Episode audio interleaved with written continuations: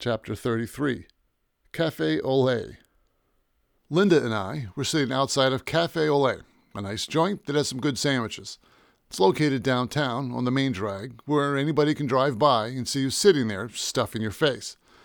I felt kind of exposed, out in the warm sun, holding my Thai chicken wrap. I said to Linda, I haven't been sleeping well, then bit into my sandwich. You have seemed jittery lately. I scanned the street while I chewed carefully. I swallowed and said, Can we go inside? Why? It's nice out. Our food is here. I took another bite and watched the traffic flow by. Damn, everything just didn't feel right. I had this weird dream last night, I said. Linda had just loaded her mouth up from her salad and wasn't in a hurry to say anything. She finished chewing and smiled. Okay, let's have it. Gavin's weird dream. I put down my wrap and wiped my mouth with a napkin.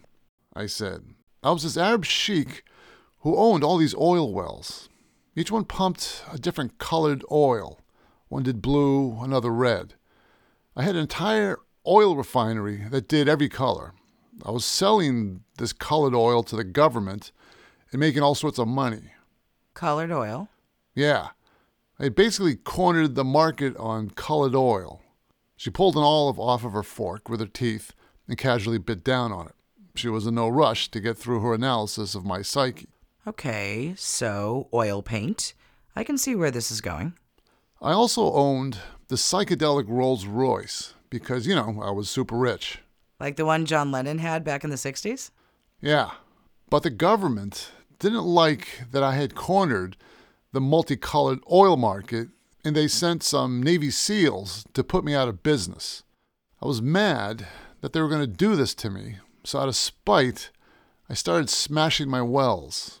I watched as all this different colored oil poured out into the desert. They flowed together and formed all these weird patterns in the sand. She nodded her head.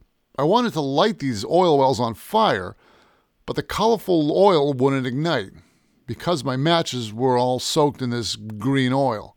So you were the Saddam Hussein of the art world. I guess. These Navy SEAL guys spotted me behind this geyser of green paint and were going to kill me. I started to run towards my psychedelic Rolls Royce, but that's when the desert turned into quicksand. I was frantically trying to get to my car, but couldn't move my legs because my legs were stuck. I was just a few steps from my car, but I couldn't get away. That's when the dream ended. Okay. We could analyze this in all sorts of different directions. I woke up with my heart pounding, I said. I picked up my wrap and took another bite. So you were being chased by some Navy SEALs? I think so. I put down my sandwich and nervously glanced around. They were more like a threatening presence. Can we go inside?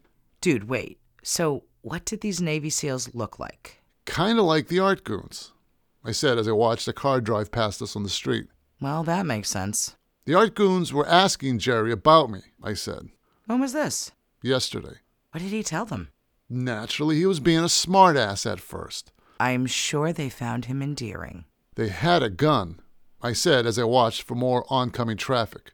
Who had a gun? The art goons. Jerry said that one of them had a gun. He was being his usual smartass to them, and they flashed him their guns. Wait a minute. I thought you said only one guy had a gun. I don't know. Maybe they both had guns. Who knows? They could have been machine guns.